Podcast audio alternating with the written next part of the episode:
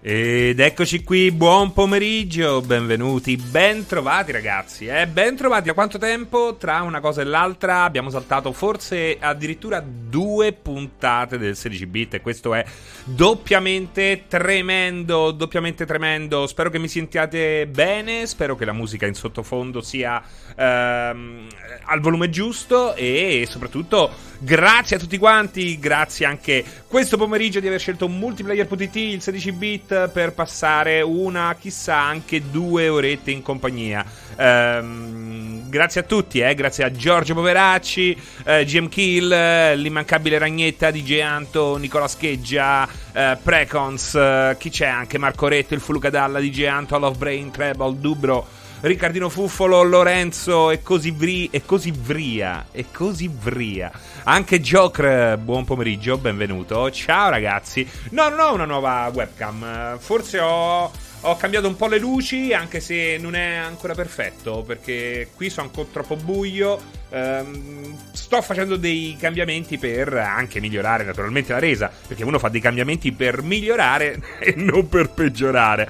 Um, Giorgio Poveracci, Fra, ma che spettacolo è The Stranding su PlayStation 5? Assolutamente sì, assolutamente sì, anche se nelle ultime due sessioni ho avuto un grosso calo di frame rate, non so per quale motivo. Io comunque gioco eh, in qualità, in quality mode, gioco in qualità, gioco in quality mode perché mi piace l'immagine così cristallina, 4K sparatissimi, anche Ratchet Clank me lo sono giocato a 30 fps ma in quality mode. Devo dire che eh, ci sono giochi che non giocherei mai, eh, se ho la possibilità di scegliere non giocherei mai a 30 fps o sotto i 60 fps, ma ci sono altri giochi invece che a 30, eh, a 30 fps mi vanno più che bene, più che bene. E, tra l'altro anche in quality mode Death Stranding su PlayStation 5 questa, um, questa chiamiamola Director Director's Cut, così l'hanno chiamata, ma nessuno è d'accordo. Ehm, particolarmente. Non, non, scende sotto i 30 anche in quality mode, sta comunque sopra, direi tra i 45 e i 60. Così a occhio, non sono Digital Foundry, non mi interessa esserlo, ma li seguo eh, volentieri. Eh, sono passato da Michael Angel, sì, esatto, anche se Sharon eh, mi ha abbandonato, mi ha abbandonato, quindi ho dovuto così affidarmi a un ripiego, ma non, non perché sia meno bravo, eh. però uno ha iniziato con Sharon e conta di finire con Sharon. Eh, mi sembri Pardo che raccontava una giocata di qualità. visto che figate il trailer di Gran Turismo 7 con Brembo, non l'ho ancora visto, ho visto però la news. Um, fra una domanda Manur una domanda così debotto senza senso. Vedremo mai un nuovo F-Zero? Allora, intanto arriverà uh, con i giochi um, Nintendo 64 e questo è bellissimo, è bellissimo. A questo punto perché non anche Wave Race? Voi dovete sapere che io ho un debole, ho un debole per i racing game di Nintendo. Tu dici, ma come i racing game di Nintendo? Ci stanno, ci sta Project Cars, dei Simbin, ci sta uh, Need for Speed, vabbè, ve lo lascio volentieri, ci sta questo, ci sta quell'altro, c'è Gran Turismo, c'è Forza. Uh, però c'è un qualche cosa nei giochi racing seri, ma anche quelli più cazzoni, perché veramente nei buoni racing game di Nintendo ci metto roba tipo, uh, addirittura roba tipo Excitebot. Ma ve lo ricordate Excitebot che era uscito su Wii, se non sbaglio? Uh, vabbè, lì parliamo comunque di una categoria inferiore, ma quelli fatti eh, con un impegno addirittura maggiore di Excitebot, ad, Excitebot addirittura, pensate, eh, come F-Zero, Wave Race, lo stesso Mario Kart, hanno un quid che altri giochi eh, arcade non hanno. Certo che Mario Kart eh, conta come racing game, eh, GM Kill, e tutti questi giochi hanno in comune una caratteristica di cui ho già parlato in passato, ma a questo punto, visto che ci siamo infilati in questo discorso, perché? Perché non citarla ancora una volta in vista proprio di F-Zero X che arriverà con la retrocompatibilità su Switch. Um, ogni volta che accendi eh, non sai mai chi dominerà la gara, quale sarà il tuo avversario. E questo rende tutte le gare estremamente divertenti, mai ripetitive. Quando arrivi al massimo livello di difficoltà, F-Zero, Wave Race ehm, e lo stesso Mario Kart, comunque il gioco diventa praticamente infinito perché per come è strutturato, per come lavora la difficoltà, per come tutto si affida o quasi all'abilità di un giocatore che per quanto bravo comunque può sbagliare, come può sbagliare Hamilton o eh, qualsiasi campione reale o Valentino Rossi, Marchi Marquez, eh, può sbagliare anche il giocatore di Mario Kart, quindi è, è meravigliosa questa roba qua, cioè io accendo e magari eh, oggi che ho acceso, sto, mi sto facendo la, la, le categorie più veloci di Mario Kart, oggi la principessa Peach è una bastarda di prima categoria. E per quelle 5 gare devo combattere per due punti contro sta Peach e dietro magari c'è Luigi.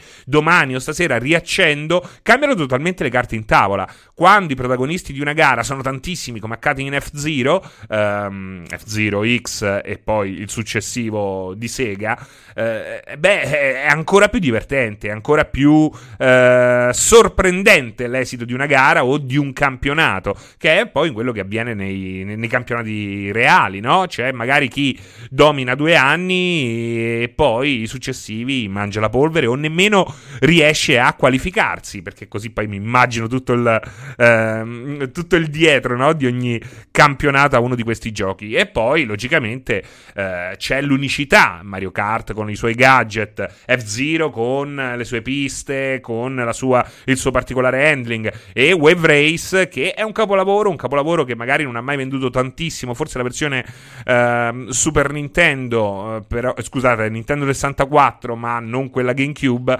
è un gioco meraviglioso, meraviglioso che tantissimi appassionati, eh, cioè tantissimi rosiconi di Wave Race hanno cominciato a dire ah questo è meglio del Wave Race a tutta una serie di giochi per PlayStation 2 per esempio PlayStation 3 che faceva schifo quello con i Sidu che mancava totalmente di quella fisica applicata applicata non sempre dinamica ma eh, concepita così bene da sembrarlo eh, non avevano nulla a che vedere con quel gameplay con quella profondità con quella Ehm, con quella casualità, una roba meravigliosa, meravigliosa. Quindi eh, dovete sapere che c'è stato un periodo della mia vita dove io avevo eh, un Nintendo 64 che era diventato un F0 machine di fatto, ci giocavo soltanto a quello, stava lì perennemente attaccata perché per me F0 X ehm, più di quello Sega che è un capolavoro, ma comunque diverso secondo me è il gioco di guida futuristico. Dai, restringiamo il cerchio per non sembrare assolutamente amorali. Eh, è uno dei migliori giochi di guida in circolazione futuristici di sempre. Cioè, eh, con Wipeout 2097 nella sua purezza, F-Zero X è la controparte, il capolavoro che non si tocca, che non si tocca. Poi quello Sega è un capolavoro anche lui, ma per motivi totalmente diversi. Poi c'è questa eh, bellezza, questa dualità che li rende t- tutte e due. Eh, cioè, non è che dopo che è uscito quello Sega per GameCube, F-Zero X è invecchiato o comunque è diventato inutile. È talmente bello, è talmente un capolavoro accertato, perché questo capita soltanto con i capolavori e non a tutti i capolavori capita, però. Ehm, cioè, lui rimane un F0 diverso, ma rimane un F0 eccellente da giocare ancora oggi. Nonostante sia uscito quella di Sega, che graficamente è superiore. Poi perché hanno un approccio totalmente diverso. Quello Sega è elettrico, è digitale, cerca di esserlo nella sua musica anche. Molto più elettronica, molto più in beat. Mentre F-Zero X è metal. E questo è bellissimo perché eh, l'identità della colonna sonora si riflette anche nell'impostazione grafica, nel, eh, nel, design, nell'uso dei colori, ma anche nel design, nel level design, nel, nel modo in cui si sviluppano le, le, piste, molto più tortuose di quelle dell'F0 eh, successivo, il GXDX di Sega, dove abbiamo un magnetismo, abbiamo una una roba totalmente diversa, due robe eccezionali. Quindi viva i racing game Nintendo, speriamo che torni prima o poi a farne. Mario Kart anche ormai l'8 ha i suoi anni, eh? è un Mario Kart perfetto, Mario Kart 8. Uh, si può migliorare sicuramente con un Mario Kart 9, però prima di un Mario Kart 9, dico l'eresia, cioè secondo me l'8, e ne parlavo anche con altri sui social, meriterebbe tu- dopo tutto questo tempo un pacchetto add-on più che passare al 9. È bello, sarebbe fantastico. È un aggiornamento di Mario Kart 8, così, fuori tempo massimo quando meno te lo aspetti. Fighissimo, fighissimo. E magari lavorare come racing game a una delle altre IP, rischiando anche un po' un ritorno di Wave Race o soprattutto di eh, F-Zero. F-Zero, ecco, eh, sarebbe molto molto bello tornare su un nuovo F-Zero che magari mh, mm, possa essere um, una sorta di crasi delle meraviglie tra F-Zero X e quello Sega, quello Amusement Vision, perché poi di fatto, eh, magari c'è qualcuno che non lo sa, l'F-Zero di Sega eh, venne sviluppato da Amusement Vision, che è la divisione che un tempo gestiva ehm, Toshiro Nagoshi, che è lo stesso poi di Yakuza o il più recente eh, Like Dragon o ancora più recente Judgment, di cui è uscito adesso un seguito, che tra l'altro è uno dei giochi più peculiari in circolazione oggi, perché questo mese come vedete, l'ho scritto anche nel titolo, questo mese abbiamo una... Abbiamo eh, veramente... Ehm, è diventata realtà quello che un tempo era il nostro incubo, quello diciamo un anno fa era soltanto un incubo, oggi eh, si è trasformato in realtà tutti i posticipi per Covid, tutte queste robe qui, ma anche questa eh, crescente mancanza di eh, coraggio si riflette su una line-up di giochi ehm, ottobrina, autunnale, che devo dire nonostante ci sia qualche nome importante, non brilla, non brilla né in qualità né in originalità. Se andiamo a vedere quello che eh, ci, ci, aspettava nei negozi nelle decadi passate, veramente l'offerta autunnale di questo 2021 è assolutamente indecorosa, indecorosa. Se non ci fossero gli indie veramente se non ci fossero gli indie, se non ci fossero anche quelli che sono usciti ehm, negli ultimi mesi, eh, la situazione sarebbe, sarebbe, drammatica, anche se comunque non lo è di meno, eh, se andiamo a dare un'occhiata allo sviluppo uh, eh, AAA di cui fino a uh, un anno fa cianciavo dicendovi che uh, fosse assolutamente in grosse, grosse difficoltà proprio rispondendo magari alle critiche fatte continuamente al Game Pass, dicendo, eh, ma col Game Pass il mondo dei videogiochi rischia di scomparire. Beh, eh, cari ragazzi, oggi scopriamo che eh, oggi di fatto abbiamo, ahimè, eh, la prova del 9 che non è che il Game Pass minaccia il mondo dei videogiochi, un mondo dei videogiochi che eh, si trova estremamente in forma, non è così. Anzi, il Game Pass minaccia un mondo di videogiochi, un sistema eh, una filiera che non funziona, che non funziona, che è, è, già in pericolo, che già traballa. Quindi il Game Pass potrebbe essere il colpo di grazia, come dicono alcuni? Non lo possiamo dire. Però il Game Pass, o comunque un approccio simile che non è stato, stato, adottato soltanto da Microsoft, ma come vediamo anche per esempio da Ubisoft con il suo Ubi Connect, eh, disponibile eh, logicamente soltanto su PC, eh, potrebbe anche essere una risposta positiva, quel defibrillatore che cambia il mercato, che magari avvicina anche, anche filosoficamente l'approccio dell'utente tipico console a quello che eh, è l'approccio tipico di un videogiocatore agnostico che non ha piattaforme e che semplicemente adora il medium e cerca di esplorarlo in ogni modo, magari ha un PC, quindi questo gli consente veramente di mettere le mani eh, su quello che è l'offerta più completa. Ecco, mancherà qualche grossa esclusiva console, almeno soltanto per quel che riguarda Sony e PlayStation, scusate, PlayStation e Nintendo. Eh, però è la fotografia più completa, no? Su Steam e eh, Microsoft Store abbiamo la fotografia più completa di quello che è il panorama attuale videoludico. Bevo un po'. Manca la musica in background, dannazione. Eccolo qua. Oggi Serena in trans agonistica. Eh no, ci, ci credevo in quello che dicevo, eh.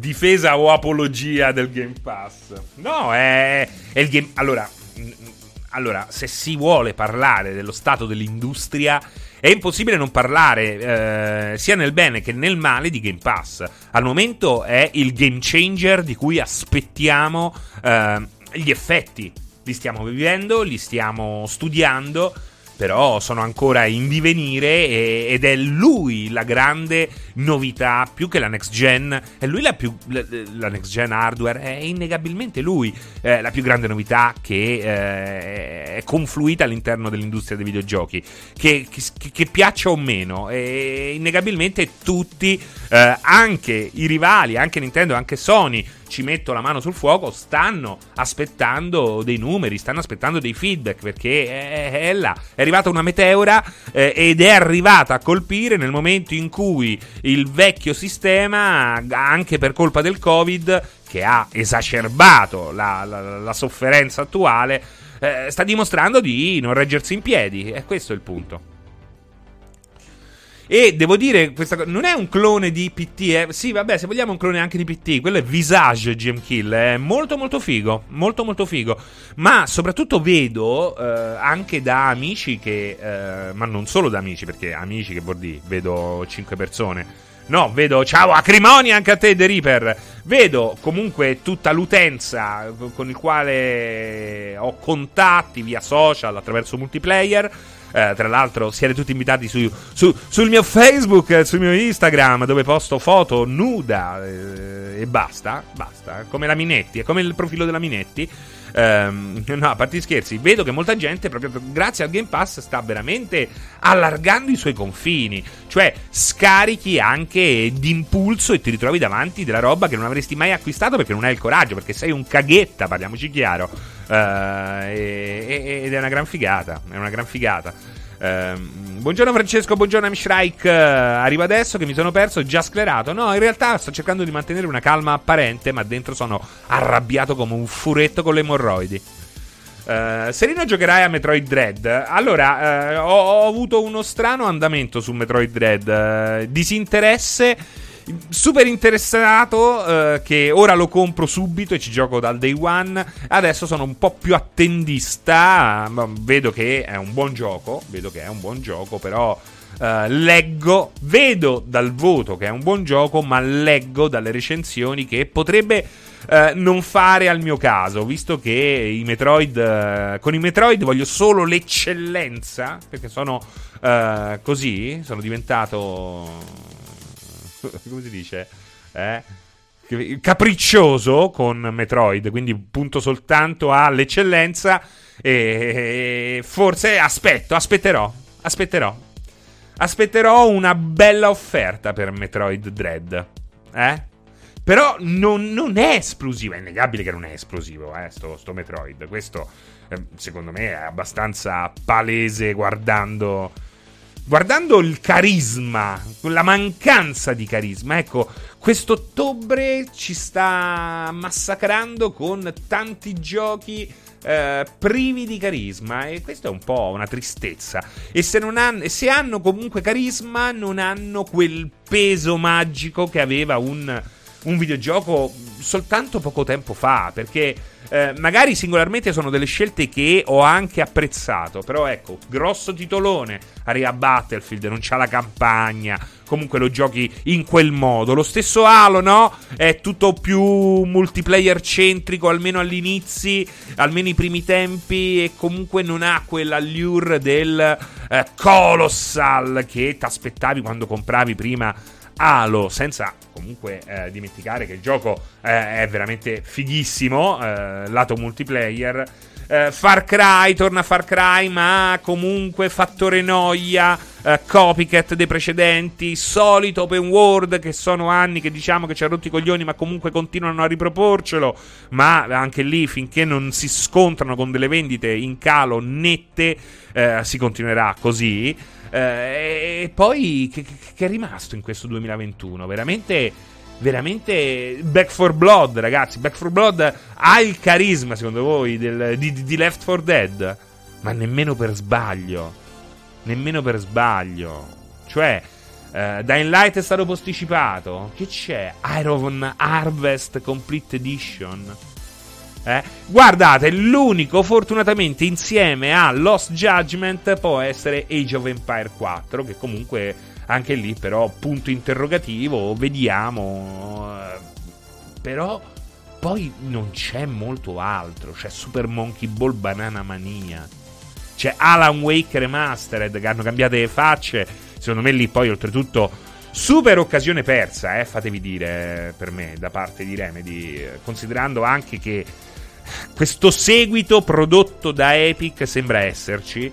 Secondo me potevano fare molto di più e Alan Wake meritava uh, un lavoro di restauro mm, più concreto di quello che abbiamo, che abbiamo visto. Quanto era figo quando iniziavi un nuovo gioco ai tempi ed era tutto nuovo e ti ci perdevi quando erano fatti senza focus group e marketing. Perché è innegabile che questa roba qua sta avvenendo, no? Nel mondo AAA. Questo, questo, questo scenario che traccia Dubro senza mezze misure, focus group e marketing. È proprio quello poi il problema de, degli ultimi progetti Ubisoft, dove cioè, lì ormai dobbiamo capire, tranne in uh, rare eccezioni, dobbiamo capire, no, noi l'abbiamo capito, lo devono capire loro, che un open world deve essere un set che tu riempi con un'idea e non il contrario.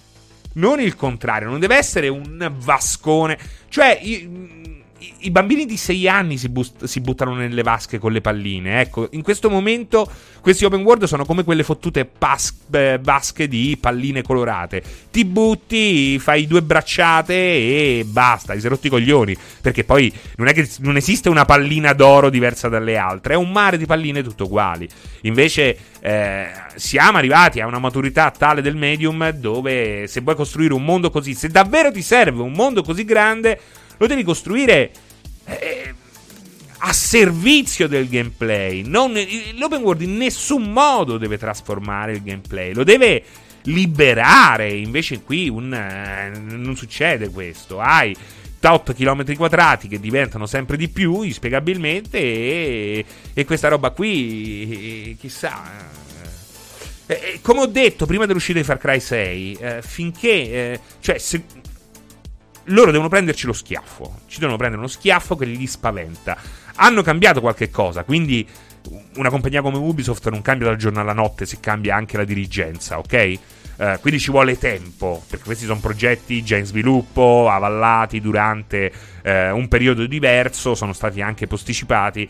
E da adesso in poi che ci aspetta, dobbiamo aspettarci una risposta. Di certo, uh, la risposta non può essere cioè eh, Ghost Recon Frontline, che poi parliamoci chiaro, è impossibile non leggere Ghost Recon Fortnite, il Ghost Recon Fortnite. Hanno fatto Ghost... Comunque, con questa uh, impostazione sono un po' gobbetto, mi faccio schifo. Fa schifo. Ok, metto un po' così. Eh, Fra non hanno preso lo schiaffo con Primal, che era brutto per davvero. Ma Primal era un titolo di mezzo. Lo schiaffo l'hanno preso con uh, Breakdown, là, come si chiamava? L'hanno preso lì. Uh, dobbiamo capire questa roba qua. La devono capire loro, in primis. E... Perché, come dicevo prima dell'uscita, anche questa strana uh, commistione tra serietà e. Ehm, e silliness e eh, tonalità più leggere, non è buona, non piace a nessuno, non lo rende giocazzeggio, esatto, non lo rende eh, piacevole al pubblico più giovane perché non è davvero cazzone, non risponde a delle dinamiche che piacciono ai giovanissimi e inoltre scontenta anche chi cerca un approccio un po' più eh, serio, un po' più interessante. C'è questa via di mezzo che, che, Ubisoft si deve togliere di mezzo. Anche Tom Clancy, il brand di Tom Clancy. Ma ve lo ricordate quando usciva un gioco Tom Clancy? 15 anni fa, ragazzi, che roba. Da Splinter Cell a Advanced Warfare, che era anche un gioco di lancio 360. I Rainbow Six. Oh, Rainbow Six Vegas era una roba. Meno male che c'è Rainbow Six l'ultimo, Siege, che comunque è un prodotto che però ha 6 anni. C'ha 6 anni, oh, uh, Siege, eh. Siege è bellissimo. Oggi, ma l'avete visto quella roba lì? Soltanto l'artwork. L'artwork è uscito da Watch Dogs 2, che era tutto un cazzo figa, yeah! Cioè, era veramente come se. come se avessero eletto come dittatore Fedez. capito? E i me, i me, contro te. Esatto, una dittatura tra Fedez e i me contro te. E non, non, non va bene, oh, non va bene. Ma SWAT, vabbè, beh, grandioso SWAT, però SWAT, eh, io lo rivedo comunque in Siege SWAT. Ragazzi, lo sapete quanto io ho difeso, perché non dobbiamo distruggere, perché non si deve distruggere Far Cry 6, perché non è un prodotto da distruggere, c'è chi piace e quindi un minimo di voto, un prodotto di qualità fatto da 2500 persone in tutto il mondo per così tanto tempo non può essere un prodotto che non funziona. Quindi, seguendo le logiche di una votazione decimale che ha una sua. Uh, che, il pubblico ormai riconosce in un modo, senza doverla stravolgere. Tu non gli puoi dare 5 o 6 a Far Cry, perché poi effettivamente nemmeno li vale. Dobbiamo com- cominciare, cioè dobbiamo, là dove possibile, per esempio in questa diretta, durante questa diretta, cominciare a pensarla in maniera un po' più... Uh, cioè capire che ci sono diversi approcci al singolo prodotto. C'è l'approccio che mi sente di eh, appoggiare all'85% il voto che gli ha dato Tommaso Pugliese, magari un po' di meno, magari un po' di più, non è importante, non voglio dargli il 100%, gli do il 90%, ok? Però c'è un altro approccio che è giusto non seguire eh, in un contesto come quello, ma che possiamo utilizzare così per chiacchierare durante il 16 bit o in fase di approfondimento ulteriore, ulteriore, ulteriore ancora, in cui possiamo dire che Far Cry oggi rappresenta un'idea uh, fuori tempo massimo e quindi rischiosamente fallimentare dell'action game e dell'action game uh, su open world e questo è innegabile. Come dico spesso, Valheim, ma è possibile che siate in 5.000 e non riuscite ad avere un'idea come Valheim? Cioè Valheim poteva tranquillamente essere Assassin's Creed Valhalla Veramente poteva essere. O comunque un gioco, un, una, un side project di un team per rigenerarsi con nuove idee, con nuove eh, influssi creativi. Che poteva essere creato da Ubisoft. Invece, ecco, uno dei giochi che tu dici, lo vedi. Cioè, c'è un peso lì, c'è una logica, c'è un'idea, c'è una bellezza, una freschezza. Ed è fatto da sei stronzi eh, sei stronzi ci riescono, invece 2000 persone non ci riescono e questo è tremendo, questo è tremendo, tremendo. Uh, onestamente questi open world un pochino mi hanno rotto per il discorso che, come hai detto a suo tempo, ma se io devo salvare il mondo che mi frega della secondaria della nonna che ha perso il cagnolino. Beh, quello Liriam dipende, perché... Mm, quello dipende, ragazzi, quello dipende perché... Uh, certi open world ti danno Uh, si allungano talmente tanto temporalmente parlando, tipo Red Dead, che uh, ce lo vedi il personaggio fare anche quello. Perché quella è una vita quotidiana. Poi c'è chi corre perché vuole portarlo a termine il prima possibile se ne fotte. Ma eh, diciamo che eh, ogni eh, gioco ha una sua. Um, un suo ritmo che può essere, soprattutto negli open world, che può essere ristretto o allungato, faccio lunghe passeggiate al tramonto, decido di prendere soltanto dei cavalli di un certo tipo e faccio il venditore di cavalli a Red Dead Redemption 2. Eh, possono essere vissuti in un certo modo, eh, però ecco, quello è un... Eh, cioè ci sta che ci sia pure quello e ci sta anche che qualcuno decida di non fare quelle cose perché poi alla fine sta a noi. Ormai c'è questa ottica che deve finire, perché poi se tutto andrà bene ritorneremo a dei giochi che non svelano tutto. C'è questa logica anche da parte del giocatore che deve fare tutto, cioè ci si lamenta della checklist dei giochi Ubisoft quando però siamo perfettamente abituati. Siamo stati perfettamente abituati a quel tipo di checklist. Noi, o meglio, alcuni di noi, quando comprano un gioco pretendono, perché lo hanno pagato, di vincere, stravincere, ma soprattutto di poterlo esplorare al 100%. Se ci sono delle cutscene o dei livelli nascosti, molte persone proprio veramente soffendono. Per questo che ci sono sempre meno queste robe qua, anche là dove dovrebbero esserci. In un gioco di ruolo una scelta dovrebbe portare a tagliare buona parte, no, del suo eh, di quello che è stato costruito, perché comunque se sei una scelta è possibile che io po- debba fare un percorso totalmente diverso da un altro giocatore. Se il gioco è gameplay centrico, Ecco, guardate Death Stranding, visto che ne abbiamo parlato prima in apertura. Death Stranding ci stanno un sacco di strumenti che uno non utilizza, mentre un altro corriere utilizza. C'è chi ama i carrelletti e non, riesce a farne a meno, e c'è chi invece dei carrelletti non sa che cosa farne. E già questa scelta eh, spaesa questo pubblico che punta a un approccio estremamente superficiale. Anche quelli che dicono non c'è gameplay in Death Stranding o non c'è difficoltà e poi li vedi giocare e vedi che per fare 4 stelle da un prepper fanno 260 via- viaggi. Beh, bello mio, capisco che t'annoi. Perché io ho fatto 4 stellette, sono arrivato a 5 stellette con un terzo dei viaggi che hai fatto te. Perché sfido, vado al limite, eh, improvviso, mi adatto. Eh, eh, gioco con il sistema. E quella la difficoltà anche, no? E quella è la difficoltà intrinseca. Bisogna cambiare tutto. Sta cambiando tutto perché non ce ne accorgiamo, ma se andiamo a vedere il modo in cui ci lamentiamo delle cose che davamo per ottime fino a poco tempo fa, emerge questa cosa qua. Noi stessi, anche quelli che pensano di essere contenti, in realtà già si stanno stancando di tutte quelle che sono delle ehm, soluzioni di gameplay che sono morte o comunque continueranno a vivere, ma non saranno più uno standard. Ultimamente sto parlando della difficoltà, prendendo eh, come esempio sia Death Stranding che Deadloop, no? Questa difficoltà che ormai viene. questo tipo di difficoltà che eh, è incensata eh, al massimo da, dai Souls. Non è l'unica possibile, quando in realtà uh, prima il 90% dei giochi si basava su quel tipo di difficoltà.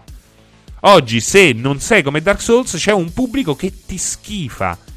Quando, non riuscendo però nemmeno a capire che esiste un altro tipo di sfida, esiste un altro tipo di approccio, esiste un altro tipo di, uh, di creatività che è possibile mettere all'interno dei videogiochi uh, da parte naturalmente del designer, ma anche da parte tua.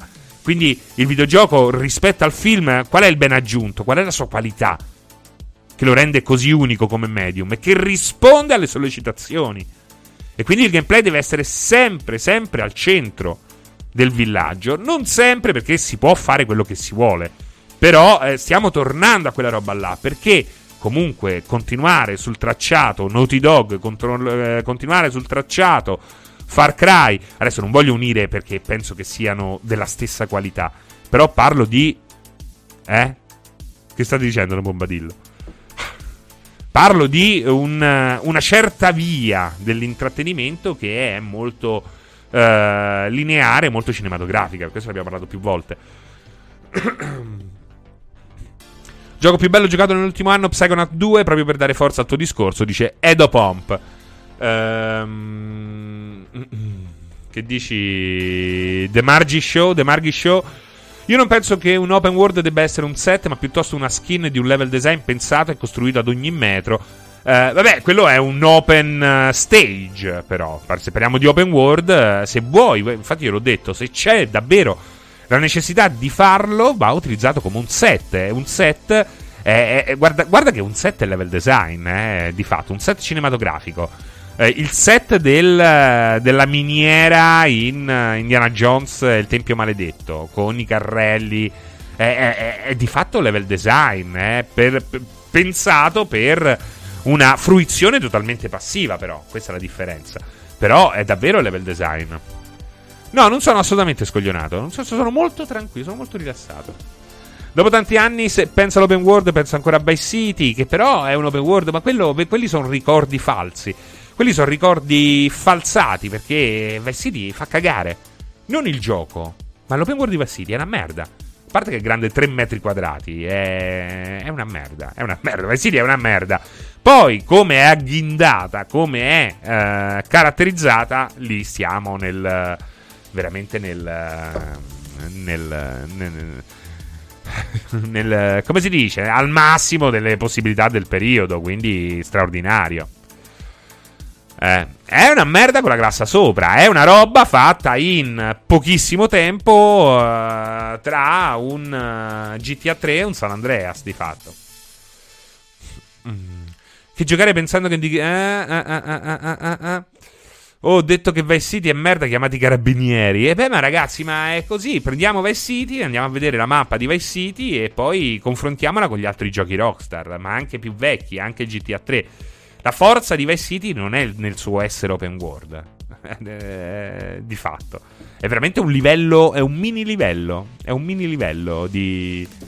Eh, parlo di mappa, di costruzione della mappa e di costruzione non vuol dire, ragazzi, che bello ci sta.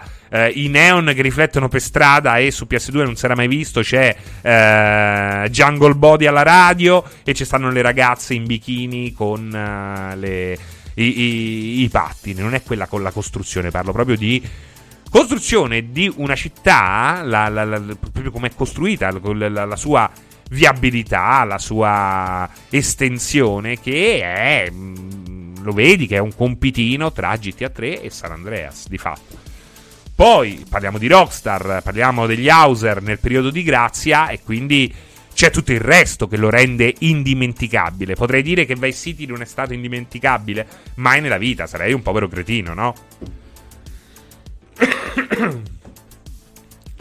Su Indiana Jones dice The Reaper sono d'accordissimo, secondo te non ha influenzato anche i videogame quel, quel film? Beh, è logico che i videogame sono nati influenzati dal cinema eh, un certo tipo di videogioco. Nel momento in cui c'è stata la possibilità di copiare il cinema, lo hanno fatto. Poi se, si sono capovolte le cose. C'è il cinema che ha cominciato a copiare i, video, i videogiochi, anche nell'uso delle camere. Eh. Eh, dopo Resident Evil, anche i registi più giovani hanno iniziato a creare delle telecamere che ricordavano quelle fisse di eh, Capcom. Eh. Non c'è cazzo da fare. Uh, The Sims è stato anche da questo punto di vista uh, fondamentale, l'hanno veramente rubato in ogni modo. Quindi è stato un do des per un periodo. Oggi uh, siamo praticamente al limite, cioè veramente le due arti. per quel che riguarda un certo tipo di videogioco, oramai quasi si sovrappongono. Però c'è un certo tipo di videogioco che è quello che potrebbe, che io penso emergerà più prepontemente, stra, più pre, in maniera più prepotente, strada facendo, è proprio quello delle origini primitive, è quello di gameplay, è quello che eh, sfrutta il videogioco per quel che non può fare il cinema. Eh, non, non, non, non, usa, non piega il videogioco per fare un altro tipo di cinema. Prendi il videogioco, ma ci racconta magari una storia, ma continua ad utilizzare quelle che sono le caratteristiche intrinseche, fondamentali e inimitabili del videogioco, che è l'interattività. E l'interattività non è semplicemente sparare agli altri. Non è semplicemente sparare agli altri. Siamo stati una vita. Oggi si spara. Ma fortunatamente, grazie agli indie, le cose stanno di nuovo cambiando. Ma ormai, per quel che riguarda i AAA, se non spari, non sei nessuno. E questo è aberrante. È, è inaccettabile. Se non uccidi. L'uccisione dell'avversario è quello che. Eh, ormai domina il 99% delle produzioni AAA. E lo trovo allucinante, lo trovo allucinante. E allora, nel 2011 che cosa usciva? Che cosa usciva dieci anni fa a ottobre? Vogliamo ricordarlo che cosa usciva? Così per eh, andare a vedere qual è la differenza tra l'ottobre del 2021. Allora, l'ottobre, eh, l'ottobre del 2011 inizia con due giochi fighissimi. Intanto Dark Souls. Intanto Dark Souls. Quindi già si inizia la grande. Poi vabbè c'è il ritorno di God End. Uh, c'è Orcs Must Die che è stato un titolo seminale per quanto piccolo, per quanto uh, limitato nello scopo, è stato un, un gioco fondamentale d'ottobre. È comunque una roba uh, originale, come lo era Dead Rising 2 of the Record, quando la serie ancora era originale, non era un, una roba in cui semplicemente uccidi, perché i primi due Dead Rising, soprattutto il primo, c'era tutta una sostanza dietro, una, eh, anche un, uh, un, approccio simulativo al mestiere della fotografia, se vogliamo, no? Con la sua fisica, era molto più è profondo rispetto al tipico uh, action game di oggi.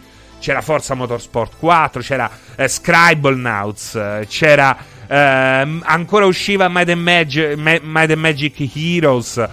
6 c'era, guarda, vi dico, salva addirittura Skylanders che usciva proprio quell'anno, che effettivamente era il tentativo di fare qualcosa di diverso, ragazzi. A ottobre del 2011 usciva Batman Arkham City. Oh, ma che, che, che, c'è qualcosa di paragonabile a Batman Arkham City? Eh, in questo mese? Zero. Zero. Usciva James Advanced Strike Fighter.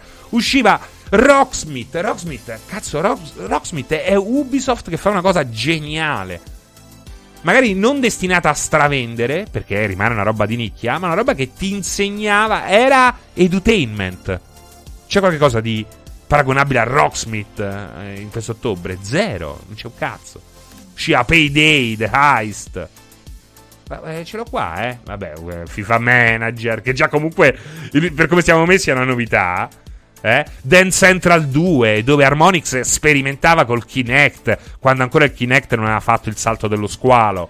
Perché c'è stato un punto in cui il Kinect effettivamente era avveniristico, è stato avveniristico, ragazzi. Eh? E questo è ottobre e a seguire a novembre e il mese precedente era uscito il triplo della roba interessante che abbiamo oggi in... Eh, troviamo oggi nei negozi. Nel 2001 ancora peggio, perché se paragoniamo il 2001 al 2021 veramente ti de- de- devi prenderti lo Xanax, devi prenderti il Prozac. Eh? Mi sento scossa, agitata, ah, agitata, ah, tutta la città. Wow, wow. Eh? Che usciva nel 2001? Time Crisis 2. Ma ci voglio mettere pure un gioco che ho odiato. Yaniak al caballista. No, guarda che. Dark Age of Camelot. Ragazzi, Dark Age of Camelot è stato un MMO.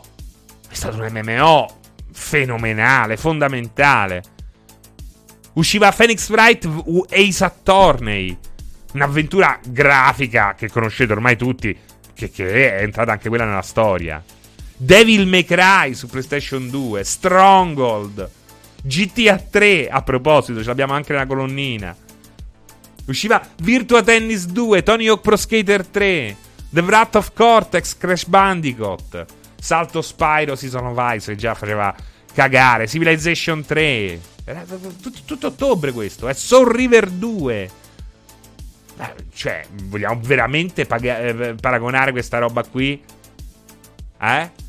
Poi non usciva pure coso? Aspetta, nel 2011 non usciva pure.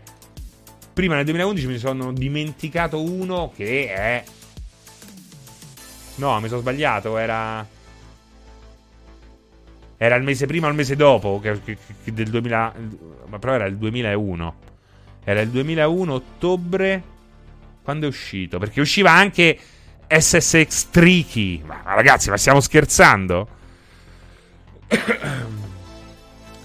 Mass Effect 3, sì. Skyrim a novembre, Dubro. Skyrim a novembre. Cioè, su, dopo tutta quella roba lì, a novembre arrivava pure Skyrim.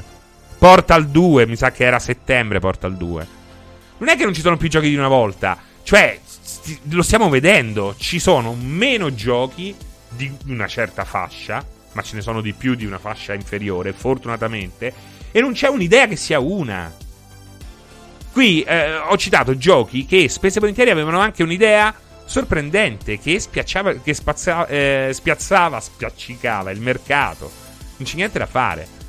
Tutti i giochi escono a febbraio 2022, ma anche lì bisogna vedere quanta creatività c'è dietro, no? Skyrim esce anche quest'anno, eh, esattamente. Io ho ancora in mente il trailer di Skyrim, mamma mia, il primo con uh, il Fusroda e poi quando partiva il main team era da pelle d'oca, da pelle d'oca. Alessandro De Stefano ce ne sono molti di più e non si cristallizza il capolavoro perché viene travolto dall'incessantismo dell'in- dell'industry. No, non, non, che non c'è quel capolavoro. Non è, che, non è che lo devi cristallizzare il capolavoro, perché poi quando il capolavoro esce si cristallizza come. AIDS, mi pare, cioè, nonostante non sia poligonale, nonostante non abbia il graficone, eh, AIDS eh, si è cristallizzato senza nessun problema. Addirittura Stardew Valley si è cristallizzato e Natsume ancora ci sta chiedendo come, fosse, come sia possibile. I capolavori si cristallizzano, non è che eh, ci sono problemi al riguardo. Uh, forse ci sono poche produzioni AAA e molti indie anche geniali. Vent'anni fa erano tutte produzioni a budget più livellato. Ma è quello il problema, anche infatti, Profondo Blu: è che non ci sono ascensori sociali. Permettetemi l'analogia. Ormai uh, i, i, grandi lavorano per i piccoli. Eh, eccolo, uh, i grandi lavorano per i piccoli. La maggior parte dei grandi lavora per i piccoli. I nuovi grandi non, non, non, non, vengono seguiti dalle software house che potrebbero mettergli dietro un sacco di soldi. Fortunatamente eh, c'è Valve, fortunatamente c'è Steam. Eh, saltiamo di palo in frasca perché c'era questa cosa qua che mi ha fatto molto molto pensare. Allora, e mi ha fatto pensare anche mh, mm, in ottica futura perché Ragazzi, cioè, possiamo lamentarci di Valve quanto vogliamo. Ma chi è che cazzo? Chi cazzo lo fa? Chi è che si lamenta di Steam e di Valve? Eh? Quelli che ancora aspettano Half-Life, eccetera, eccetera, eccetera, sviluppano pochi giochi, eh. Ma al di là di questo, ma quanto bene ha fatto questa compagnia al mondo dei videogiochi su PC? Di- cioè, s- senza Valve, forse probabilmente il videogioco su PC. Eh, non dico che sarebbe scomparso, ma quasi e ancora oggi continua a lavorare in un modo diverso da tutti. Lo Steam Deck può piacere o non piacere, può interessare o eh, non interessare. Cioè, ma Steam Valve eh, qualche ora fa ha messo su YouTube un video che ti insegna di fatto a smontarlo e a cambiargli i pezzi. cioè, dove si è mai vista un'azienda che vende una roba e oggi e ti insegna a cambiargli il video, il monitor. A qualche chilometro di distanza, qui stiamo a Seattle, ci dobbiamo spostare in California, Palo Alto, troviamo Apple che praticamente ha reso quasi impossibili da eh, aggiustare i nuovi iPhone, che hanno una copertura che di fatto mette fuori gioco tutte quelle cliniche per cellulari che sono spuntate in giro perché non lo sappiamo e sappia- io per quel che riguarda tablet ehm, e cellulari sono un amante di Apple, un amante, un amante dei prodotti che, che fa, però non, non, non sono un, un orbo di tanto spirito, cioè l'idea di diciamo che il sistema di riparazione di Apple è un orrore. È un orrore perché ti costa 250 euro. Per qualsiasi cosa loro ti chiedono 250 euro. In modo che è una cifra eh, bassa al punto che rischi di dire di sì, di spenderla, ma comunque tanto alta che ti eh, spinge a pensare all'acquisto di un nuovo prodotto. Ed è una cosa allucinante eh, logicamente eh, molta gente aggirava questa roba indecente riparandolo con prodotti di terze parti o affidandosi a eh, degli esperti e questo è sempre meno meno possibile. È una roba assolutamente, assolutamente spaventosa. E, ed è bellissimo che Valve oggi eh, rappresenti una tendenza totalmente opposta a certi giganti dell'elettronica come Apple in questo caso. Però è anche vero che nel momento in cui Gabe Newell non c'è più, io non so veramente quanto può durare una roba del genere. E questo fa paura, questo fa paura. Diciamo che um, questa l'ho rubata, eh, però è molto bella. L'ultimo grande prodotto di Steve Jobs, geniale, quello che volete, io sono d'accordo sul genio, eh, è stata Apple stessa è stata Apple stessa, per come è stata strutturata per essere a prova della morte del eh, guru fondatore. E eh, chissà, chissà se Newell sarà in grado di, uh, di, di, creare un sistema che permetta a Valve di sopravvivere a Gabe Newell. Perché questo è molto molto importante, perché Valve oggi come oggi è una compagnia straordinaria. Magari fa meno giochi, come tanti altri, eh, non è l'unica. Magari non fa il gioco che vorremmo vedere, però quanto fa per i videogiochi tutti? Cioè, Steam crea anche dei middleware, crea anche dei uh, tool che permettono ai videogiochi di funzionare in un certo modo in multiplayer o con dei, uh, delle stringhe di comando apposite per la realtà virtuale che possono usare tutti. Gli altri, ma che fanno? Epic Store che cazzo fa oltre a date i giochi e a venderteli? Niente. GOG che fa? Niente. Lì hai un ecosistema che è clamoroso, che è il migliore ecosistema oggi in commercio, che dà una pista anche a quello eh, oramai onanista delle console.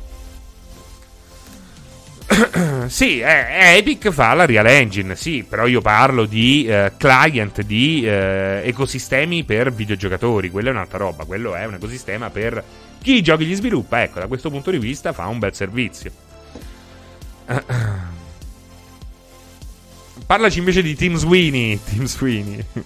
Anche perché Gabe un infartino se continua così lo rischia. Beh, ma l'hai visto Liria, ma non è vero perché è dimagrito tipo è dimagrito tipo 15 kg, eh, Gabe Newell. Non so se te ne sei accorto.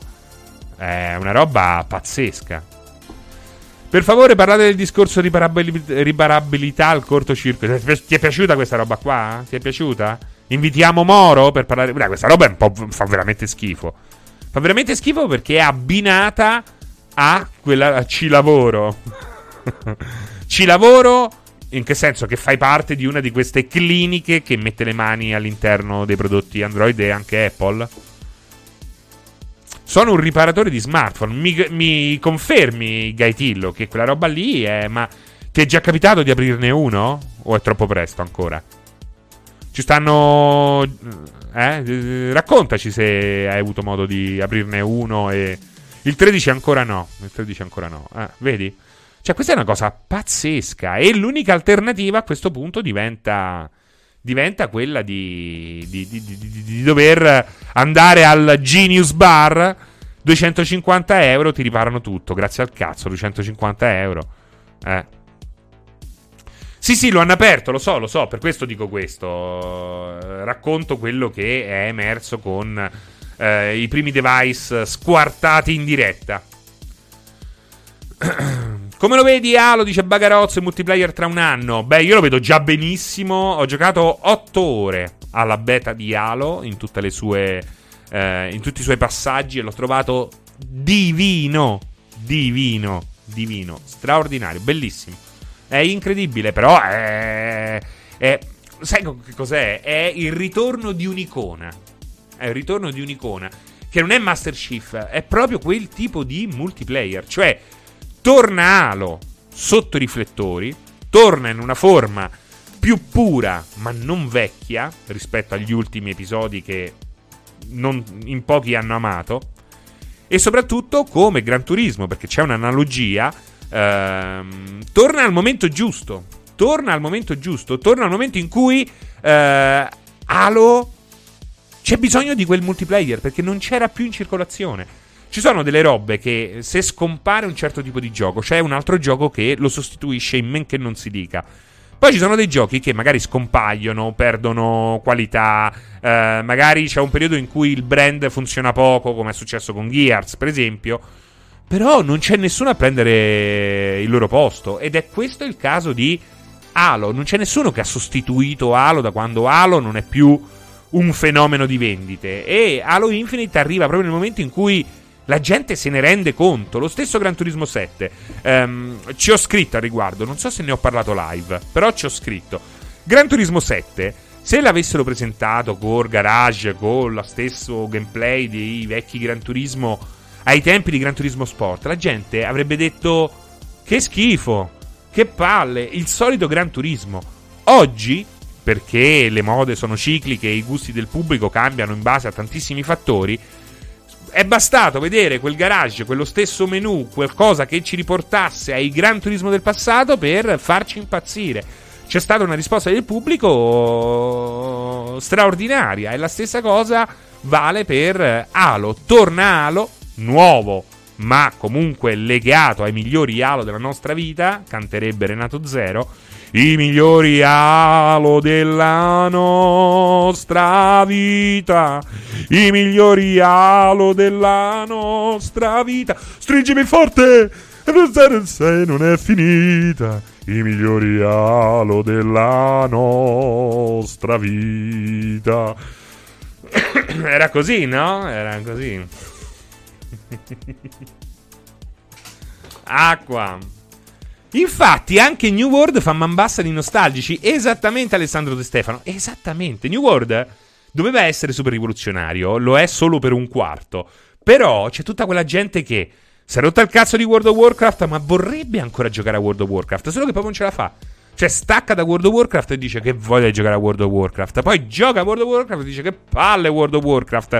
Ha provato con Final Fantasy. Hanno visto lì ci stanno gli elmi fatti a uh, ovetto di Pasqua. C'è quella cuteness giapponese che non gli piace. Poi ci sono dei problemi, no? Non, non, non hanno i server al massimo e con il Covid non riescono a potenziarli.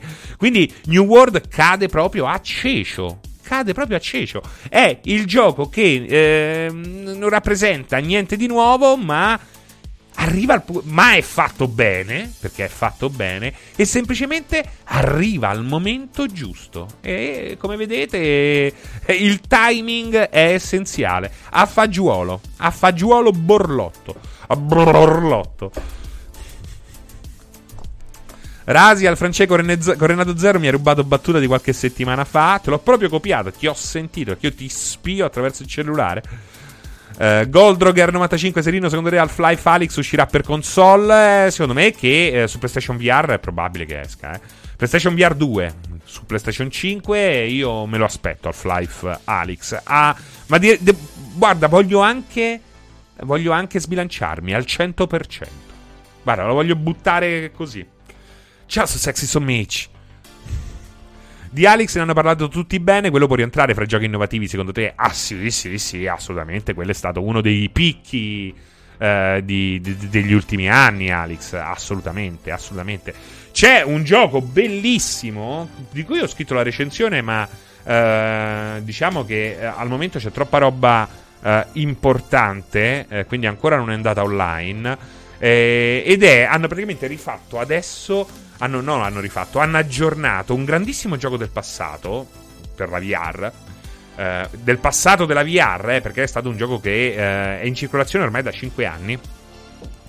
Mi riferisco a Space Pirates Trainer, che è un gioco molto classico per la VR di questi primi anni. Quindi sei su una mm, pedana circolare, ti arrivano tutti questi nemici addosso, ma è uno dei migliori con questa impostazione, perché poi ne sono usciti diversi così, perché è semplice, non fa venire il vomitino, è un'impostazione molto figa nella sua semplicità e sembra essere proprio eh, finiti all'interno di un uh, coin-op arcade degli anni 80, proprio Super Neon, uh, Megatron, eccetera, eccetera, eccetera, laser, fluorescenze varie, manca soltanto mancano soltanto i bambini di Stranger Things. E è uscita la versione DX che è andata a sostituire la vecchia versione e ha qualcosa di effettivamente molto molto innovativo, che è praticamente la possibilità di giocare uno contro l'altro in un'arena di 10 metri eh, per 10, quindi 100 metri quadrati. Ehm, sì. Sì, no, sono 10 metri quadrati. 10 per 10, 100 metri quadrati. Metà campo da tennis, ok? Metà campo da tennis e praticamente tu sei talmente sincronizzato con l'altro giocatore, in due si gioca ognuno con il proprio Oculus, che se ti dai il 5 in game, te lo dai anche nella vita reale. E praticamente c'è questo shooter online ambientato in questi, uh, in questi livelli di 10 metri per 10. C'è anche l'editor per costruirsene di nuovi. Ed è una roba pazzesca. Logico, devi trovare una situazione che ti permetta quel tipo di spazio. Però è, eh, è, è, nel momento in cui ci riesci è una roba fighissima. E soprattutto è il sogno erotico per me che ve l'avevo già fatta vedere. Dove sta un'altra? Ce n'ho due.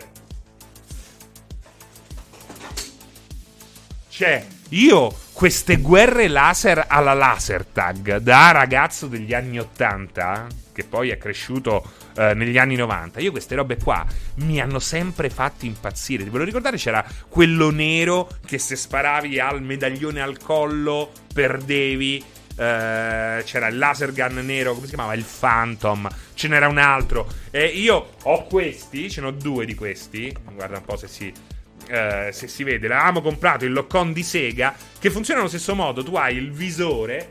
Hai il visore, te lo metti. Devi sparare sul visore dell'avversario. C'hai anche il super colpo. Hai anche il super colpo che ti toglie più energia. Quindi io questa stronzata qua cioè, la adoro da quando sono piccolo. Anche nei laser tag che sono usciti, eh, ci sono sempre andato, anche se costavano l'ira di Dio. Ecco. Eh, Space Pirates uh, Trainer DX di fatto ti mette in una situazione in cui il laser tag anni 90 ce l'hai tascabile all'interno di un visore per la realtà virtuale e c'è questo tipo di sincronia che, come ho detto, se dai uno schiaffone al modello poligonale del tuo nemico, se giochi in locale, glielo dai davvero anche al tuo amico che sta giocando con te. Quindi, e non si usa in nessun modo il, l'analogico per muoversi, ti muovi te ti butti per terra, eh, corri, eh, devi scavalcare i muretti. Tu dirai, ma che cosa ti vieta di camminare all'interno eh, dei muri? Il fatto che nel momento in cui eh, oltrepassi eh, la concretezza virtuale comincia a perdere energia e poi addirittura una delle tre vite che eh, finite logicamente ti portano al game over, alla vittoria dell'avversario. Quindi Ecco, questo è assolutamente una roba fenomenale.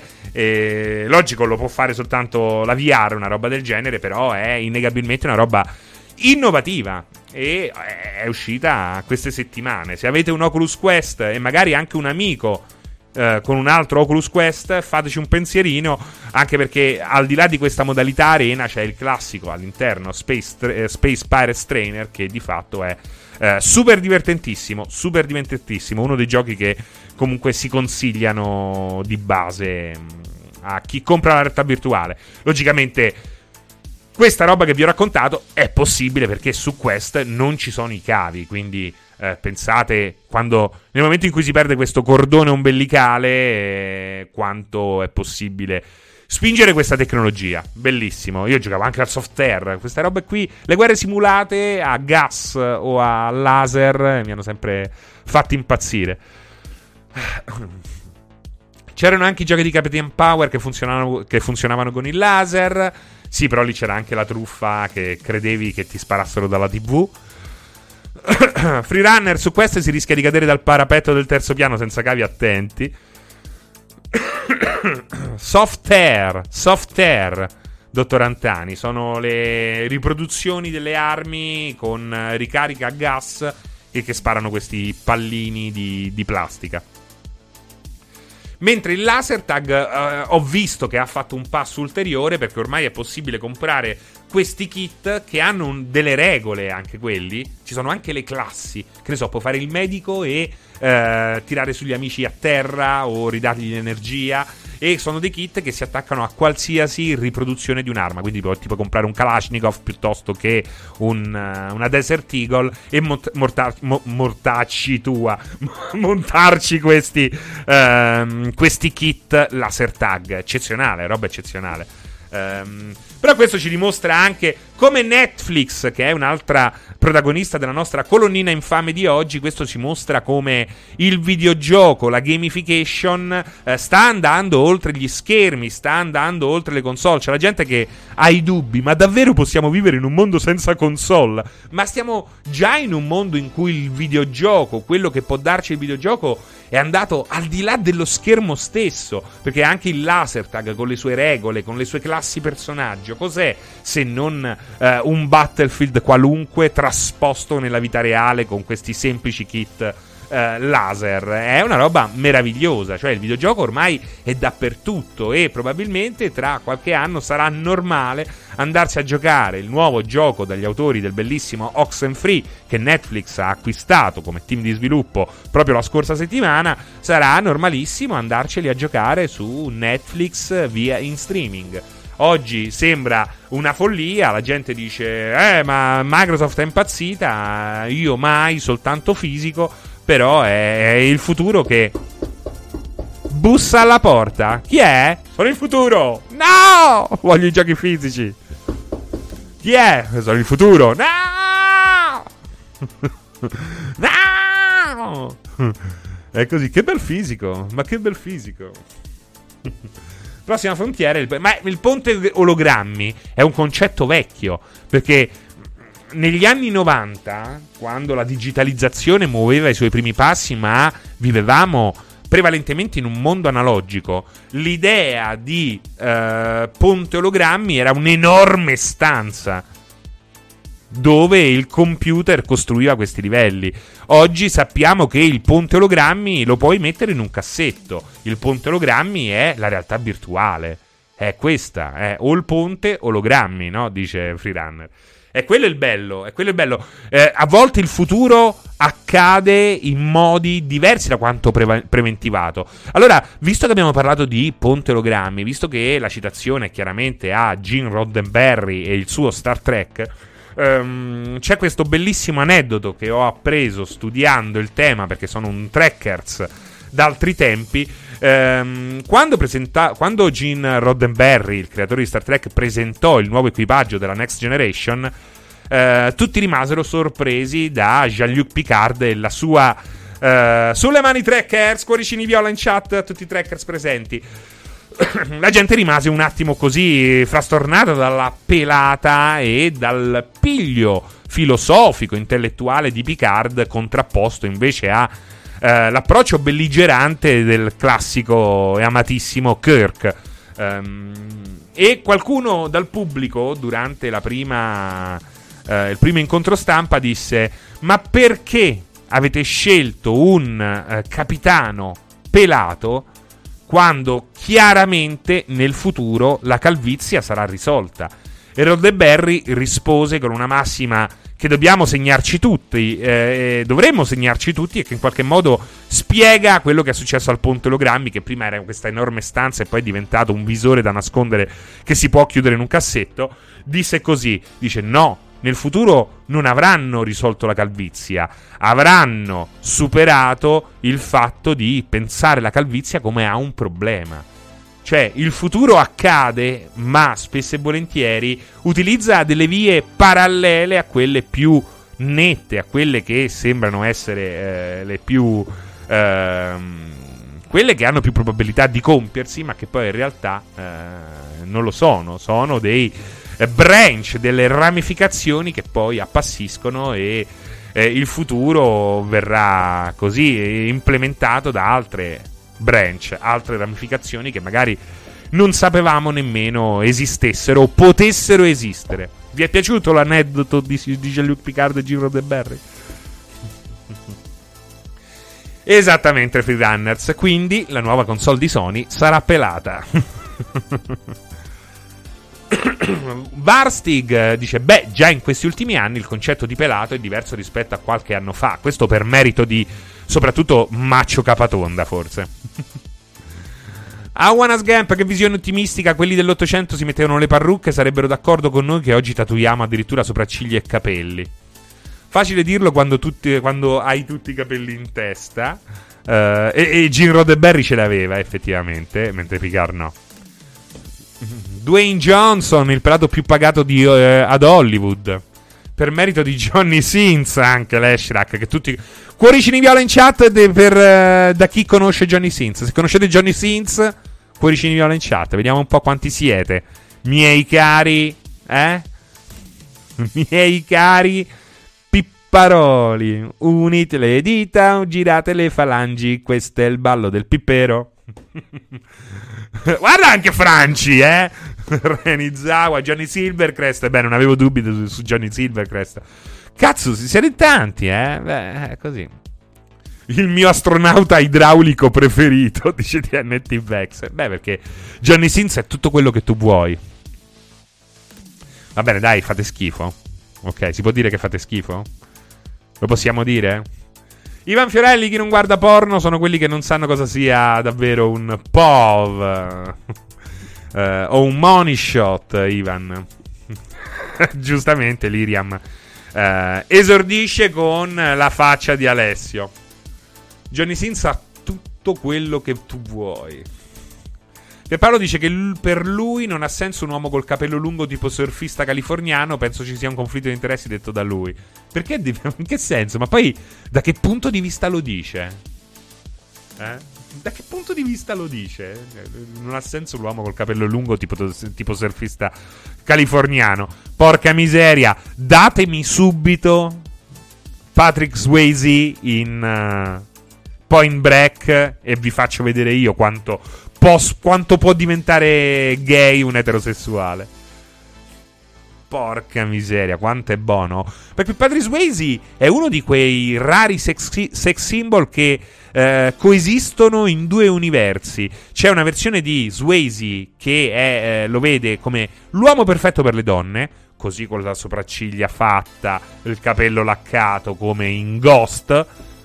E poi anche il perfetto uomo per uh, l'uomo, ovvero il suo personaggio in uh, Point Break. Dai, eh. Non so parlare con Giordana. Eh, non so, parlava con Giordana in una live dell'uomo con i capelli lunghi e le donne con i capelli corti. Preferisco sempre Kinu, però. Johnny Utah. Eh, ma infatti per Paolo diceva che i capelli lunghi andavano bene negli anni 90. Cioè, quando ce l'aveva anche lui. uh, sì, peccato che è morto. Eh, lo so, non è che possiamo fare una seduta spiritica. Serino il duro del Roadhouse e la sua versione in Donny Darko, forse la più realistica. Lui e Fiorello erano, esatto. in Ghost, oh, perché? Ghost? Che ho detto? È Ghost, oh. Quello là con Demi, Demi Moore. Demi Moore e Patrick Swayze. E, e, e qui c'è il collegamento con Star Trek, perché c'è anche Whoopi Goldberg. Whoopi, Whoopi, Whoopi, Whoopi, Cupi Cupi. Cupi Cupi! Mi ricordi chi era il personaggio quello volante di Arale, no? Cupi, Gupi Gupi! Interpretava un ghost, ora è un ghost. Eh, ho capito da Otoslavo. Che, che, che, che può fare? Eh? Non è che. Non è che c'ha colpe lui. I capelli lunghi, dice Arimask, van bene solo alle rockstar, tipo una roba del genere, ha detto. ne ho vista una versione con Johnny Sins. Beh, ma esiste di ogni film, eh? Esiste una versione con Johnny Sins, immagino. Che bello. Un po' è passata la moda. Chi è? Chi è? Un po' è passata la moda di fare i film in chiave chiavosa, in, in chiave porno. Un tempo ogni film aveva il suo, il suo equivalente porno e devo dire er- erano divertenti. Erano divertenti. Ammetto di eh, aver visitato più e più volte le parti con le zone con eh, i film porno delle videoteche. Per chi non lo sapesse, per i più giovani, le videoteche era dove si affittavano i film prima del, uh, dello streaming. E, ehm, e, andavo lì perché c'erano dei titoli meravigliosi. Cioè, c'erano veramente dei titoli meravigliosi che parliamoci chiaro, era una creatività straordinaria. Eh, ormai certi no, magari nemmeno esistono, però ormai sono diventati degli archetipi tipo Biancaneve sotto i nani. Non so se è mai esistito, no? Eh, pensa, il cortocircuito in chiave chiavosa. Quando su Emule scaricavo sempre il film sbagliato, c'è cioè il meme, no? Eh, a riguardo. La lampo di Aladino, Sperminator, la spada nella doccia, se scappi ti sporco. Pure Pinocchio, eh. mamma torbide evasioni. Eh, eh, così, porca ontas, esatto, esatto. L'albero delle zoccole c'era. Perché c'era l'albero degli zoccoli, no? Edward Manipene non esiste, dai, non esiste. Ben Dur, la carica in 101, l'intramontabile, tutti sopra mia madre. Squadra Pluto, questa cosa che hai dovuto spiegarlo mi ha fatto sentire un vecchio. Squadra Pluto. Beh, oh, ma c'è gente che effettivamente. Eh, io con mia figlia l'altra volta dicevo: Lo sai che qui c'è, qui papà affittava i film. Pure a me. Toy Story. No, Toy Story. Toy Story è Toy Story. Tutti bianca. Non aprite quello. Dai, quello non esiste. Eh. Altrimenti ci arrapiamo. Eh. Il regista nudo l'ho cominciato a vedere, però dopo un po' mi sono un po' rotto le palle. Impala Jones, dice Gaitio. Ne esiste ancora una di videoteca. Dove? Cioè l'ultima. Che poi esiste ancora un blockbuster, sta tipo in Alaska, no? Banana meccanica. Vabbè, ormai vedo che stiamo A Vigevano, l'ultima videoteca d'Italia. A Vigevano. Petting Hill. Gli hai spiegato cosa erano le videocassette? Rotto le palle per usura. Che cos'è rotto per le palle? Esiste il frusciante di Livorno, non aprite quella zip, donna nuda con le mani in tasca, gli aristocrazzi. Si è aperto il vaso di Pandora, chiaramente, Regia Cookie Milhouse, assolutamente.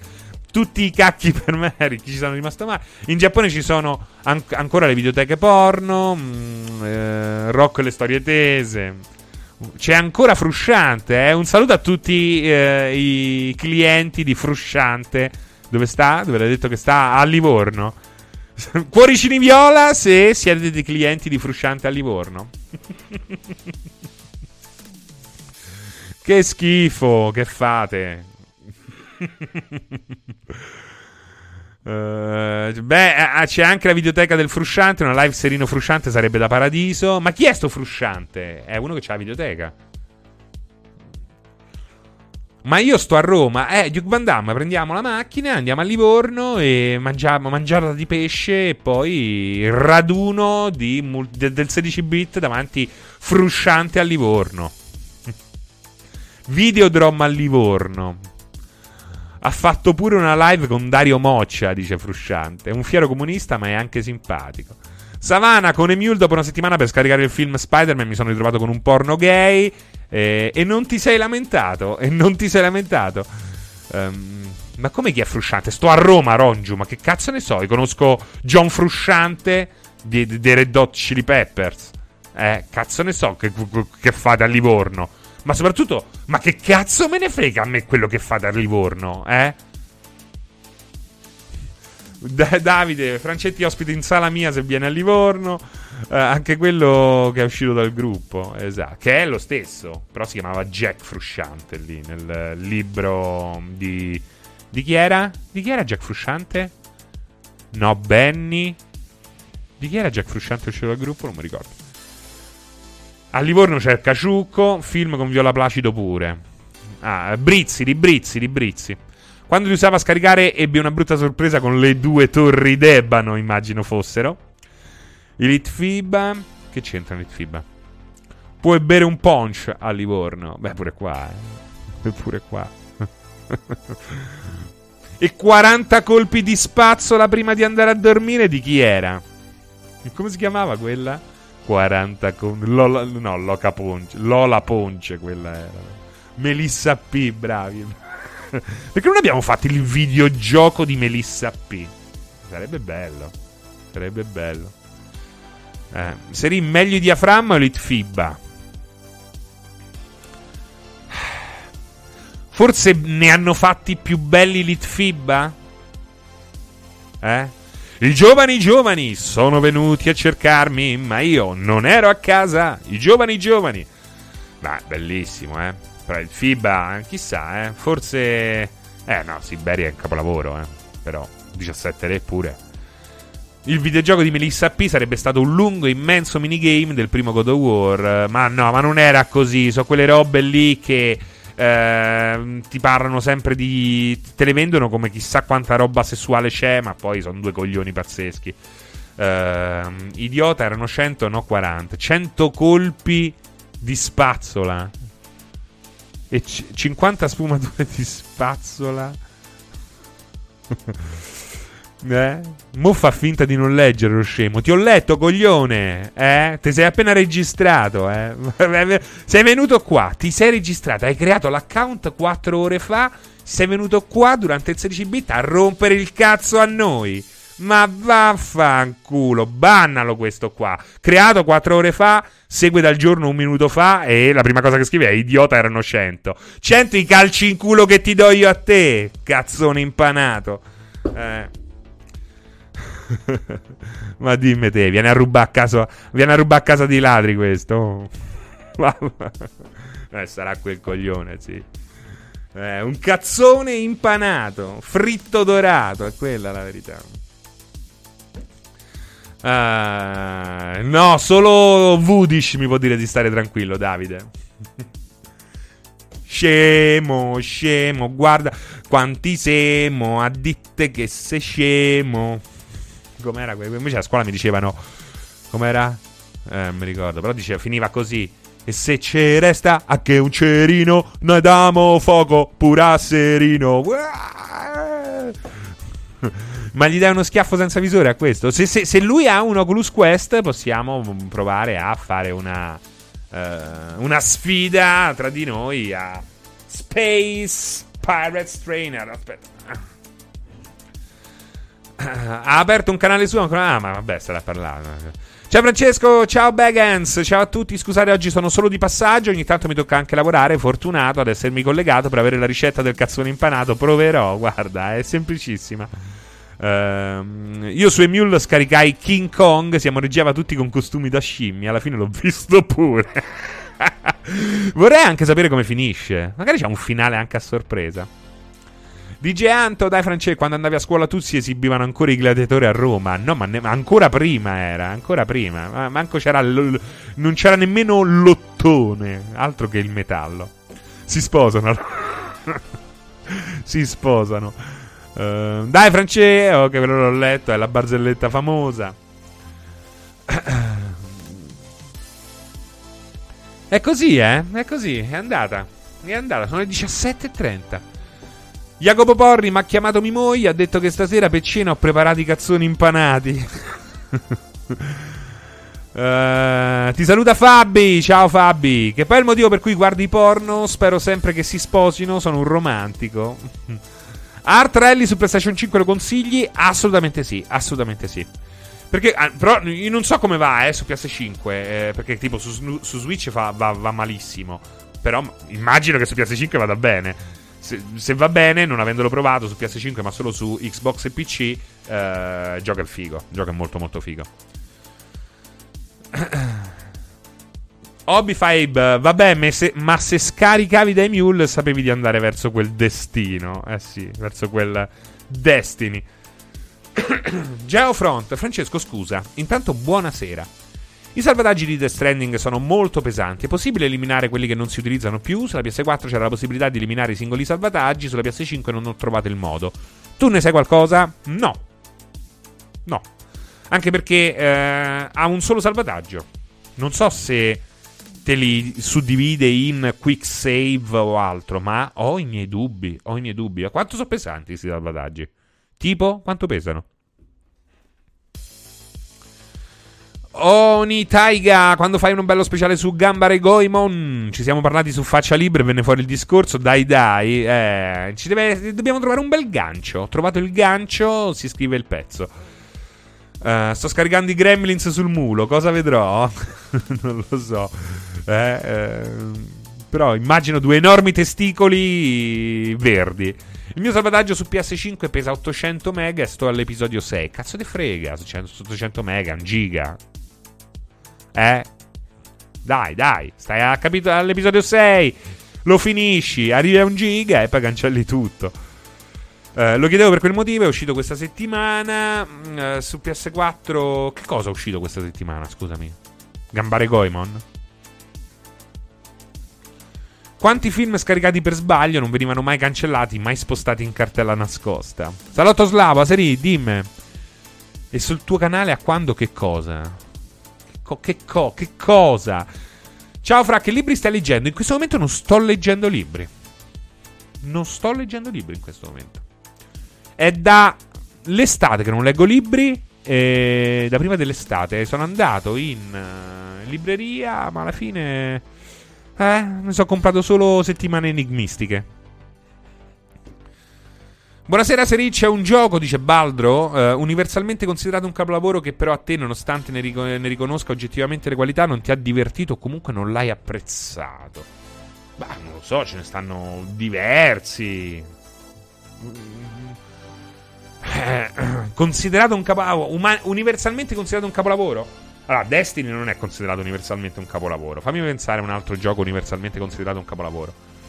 Non, non, non, lo so, non lo so, ci devo pensare, però immagino che ci sia, no? Ci sia. E, di, e, e, e, del quale io riconosca i punti a favore. Ma penso proprio che di sì, che, che esista. Eh. Sarebbe, sarebbe, strano se non esistesse, eh. Fra, hai qualche consiglio? Vorrei mettere un SSD aggiuntivo alla mia PS5 su quale prendere. Uh, segui il Tectonic per questo White Wolf, altrimenti vai è pieno di liste. Credo una ne abbia fatta anche la stessa multiplayer.it. È pieno di liste con gli SSD in base, divisi in base al prezzo e alla grandezza e soprattutto la velocità. Quindi, ma il Tectonic è tuo amico. Cioè, io adesso ricordarmi i nomi i nomi delle memorie SSD, cioè una cosa per cui la mia memoria non verrà mai, mai, mai, mai utilizzata. Ve lo dico già da adesso. Quello che costa meno compatibile. Che risposta è di antenne. Ci vorrebbe un SSD per ricordarli, esatto. Bagans, Bagans, Bagans, Bagans. Invece voi, Metroid, voi comprate? Lo comprate Metroid? E l'avete visto invece su Game Pass quel gioco, quella specie di avventura medievale fatta con tutti i ritagli di eh, opere d'arte reali? Un po' sul filone eh, Monty Python. Lo devo assolutamente scaricare. Lo devo scari- eh, assolutamente scaricare. Come si chiama? Aspetta, come ve lo dico subito come si chiama. Ma sembra fighissima, eh? Secondo te può essere che una testata concorrente a multiplayer abbia definito Metroid come ispirata a Hollow Knight? Guarda, io ho seguito quella faccenda perché ho detto: ah, stanno parlando male della recensione concorrente. Andiamo a vedere. Sono andato a vedere, e però penso che la gente sia un po' come al solito. The, process, process, the Procession of Calvary. Ecco. The Procession of Calvary. Esatto, fighissimo, fighissimo. Sembra fighissimo, eh, magari è una cagata, però sembra fighissimo. Lo vado, lo, questa sera lo provo. Ehm, però io penso che sia la gente che non ha capito quello che c'è scritto. Penso che ci sia questa gente eh, fomentata anche da sti sitarelli. C'è sto sitarello che sta spargendo odio per eh, raccogliere click che sembra veramente eh, il, metodo, il metodo calzini blu del giornale. Eh? Auto... C'è una cosa allucinante. Quindi eh, si creano queste situazioni appena un passaggio di una recensione non sia 200% chiaro, ma naturalmente il suo significato è sottinteso. E di fatto credo che sia proprio quello che sia successo a, ehm, alla recensione di Metroid uh, Dread di cui vi parlate, di cui parlate. E, e niente, cioè Porca puttana, ma non riuscite a capire un contesto sottinteso? Eh? Ma siete veramente diventati dei coglioni? È su- è, cioè, mamma mia, insopportabile, insopportabile. eh, dai, su, su, su, su, su. Cioè, l'ho capito io che sono un coglione, il re dei coglioni, l'ho capito io quello che voleva dire là. Sì, certo, magari poteva metterci due righe in più sotto ma si capiva chiaramente, no? Poteva metterci due righe in più e eh, approfondire meglio. Tra l'altro, avrebbe potuto rispondere anche sotto, no? Fare chiarezza sotto, però lì non si usa. Io invece adoro poi chiacchierare con uh, i commentatori sotto. Um, adesso squillo il telefono, ma sto difendendo, sto difendendo, sto attaccando il pubblico, sto facendo quello che fanno loro, ma non hanno mai il coraggio di farlo. Mi tocca farlo a me. Serino, che ne pensi del brand Metal Gear e di un ipotetico remake del 3? No, io, io non sopporto, lo dico sempre, infatti due minuti e poi basta su questo argomento qua, lo dico sempre. non capisco come la gente sana di mente possa chiedere dei nuovi Metal Gear a Konami e non capisco come possa chiederli allo uh, stesso Hideo Kojima. Cioè, il fatto che Metal Gear sia, tra virgolette, morto o sia in uno stato di stasi è una fortuna per tutti. È una fortuna per tutti, dannazione, per tutte le parti in gioco, anche per noi giocatori. Chiedere un Metal Gear senza Kojima, io non lo so. Boh, è chiedere un De Chirico senza che l'abbia disegnato De Chirico. Cioè, penso che sia. È come andare. È come chiedere di. È come commissionare un falso. Ci puoi stare. Sono giochi troppo autoriali, quella roba là. La dovresti totalmente trasformare, ma oggi chi ha la forza di, dover, di, poter trasformare di nuovo Metal Gear così, metterci le mani? Boh, non lo so. Mi sembra veramente. Guarda che Metal Gear Survivor. Su... Metal Gear Survivor è stato bullizzato. Metal Gear Survivor è stato bullizzato perché una stretta di qua, una stretta di là, un'espansione di qua, un'espansione di là sarebbe diventato un gioco comunque interessante. Comunque interessante. È stato bullizzato Uh, come stanno bullizzando la recensione di Mottura di Metroid. Uh, logicamente lì la colpa è anche di Konami che la prima cosa che fai dopo che se ne va via Kojima e fa uno spin-off di Metal Gear Solid non può proprio finire bene. Lì, cioè, lo, lo sapevano anche i sassi che non poteva finire bene una roba del genere. Però il gioco non era così. È stato bullizzato. È stato bullizzato. Giustamente bullizzato era uno stupro. No, no. Poteva essere tranquillamente uno spin-off uh, creato con Kojima dentro. Eh. Poteva essere tranquillamente uno spin-off creato con Kojima dentro. Metal Gear Solid Survive. Come non me lo ricordo. Francesco, è sempre un piacere stare in tua compagnia. Ma è un piacere mio stare in tua di compagnia, Joel. Bevo però. Un po', li, un po', infelice l'idea di Konami. invece, invece, questa battuta, eh. No, eh, ha, questa, ha scritto questa recensione di Metroid dove c'è un passaggio che ha un significato sottinteso abbastanza chiaro, non lo ha specificato e lo stanno attaccando ingiustamente, prendendo eh, per buona una cosa che se ci rifletti due secondi eh, non, non, c'è scritta. Non c'è scritta. È quello, sto difendendo eh, la concorrenza. E come al solito faccio quello che mi riesce meglio: attaccare il pubblico, no? ecco. Avessero fatto uno spin-off tipo Metal Gear Solid, Metal Gear Rising, ma quella cagata di Survive proprio no. Ripeto, non è così diverso anche da un approccio mother, mother base portato all'estremo. È semplicemente quello, è che vi sta sul cazzo. Come mai c'è Netflix? Perché Netflix ha comprato gli sviluppatori di Oxenfree e sono usciti i primi giochi eh, da giocare con il client di Netflix ed era praticamente faceva parte di questo grande discorso insieme anche a GTA Battlefield e poi in parte staccato Steam con Apple e quindi mm, è quello. È colpa vostra che poi è un mantra che risale proprio ai miei tempi sulla concorrenza. La Konami recente è meglio che lasci stare i vecchi brand, non vi è bastato il football, ma anche sui football state bullizzando un prodotto che crescerà e che sono certo saprà stupire anche tutti quelli che oggi sono super contrari a quell'operazione. Ci porti Crusader Kings su Uomo Pazzo Biondo, che è il mio canale per chi non lo sapesse. Io ho anche un canale Twitch, solo che con il recente leak me l'hanno rubato. Adesso credo che stiano streamando delle procaci ragazze eh, lituane. Quindi andate e mettete il mi piace al canale. Uh, no, non ho tempo di, di, di, usare spesso come un pazzo biondo, però quando ho un buco ogni tanto mi ci infilo. E Crusader Kings, tra l'altro, l'ultima volta l'ho portato pure su multiplayer, eh? cioè non, uh, si può fare anche su multiplayer, eh? il Crusader Kings 3. Tutti sul canale, tutti sul canale Serino dove ci stanno le, le, le, le lituane dopo il leak uh, perché non ho cambiato la password. Non ho cambiato ancora la password. Quindi potete entrare se andate a leggerla in giro. Fra, se, se, se, se, entrate con le password che sono state rubate, mi raccomando, streamate e cercate di racimolare qualche soldo. Fra, se non hai niente da giocare a ottobre, fatti un giro sulla mia pagina e Twitch. Può tenerti impegnato, annoiato per circa 10 minuti. Poi, boh, non so che farci. Non ho capito, Vidbull. non ho capito.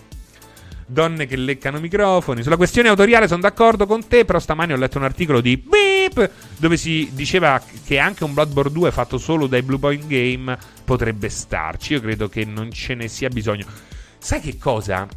Allora, secondo me, dei Souls è più, soprattutto se sei Blue Point e c'hai magari Miyazaki, c'hai Miyazaki che risponde alle tue chiamate. Pronto?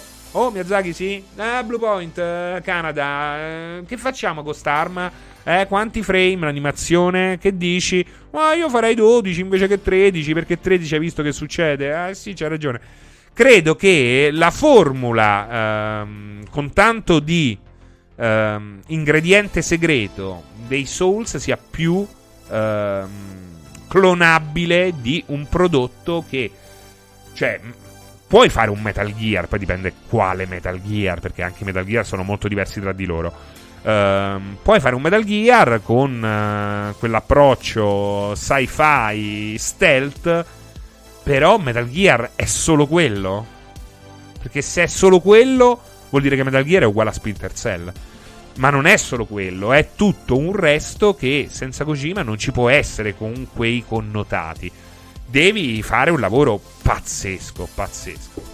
Quindi un Bloodborne 2 fatto da Bluepoint con il supporto a distanza di Miyazaki, secondo me rischia di, eh, di, di, di, generare un gioco migliore di quanto genererebbe una software house senza Kojima ehm, che vuole ripercorrere Metal Gear secondo quelle che sono le sue colonne portanti, che però non, è, eh, non, non sono solo gameplay. Ecco.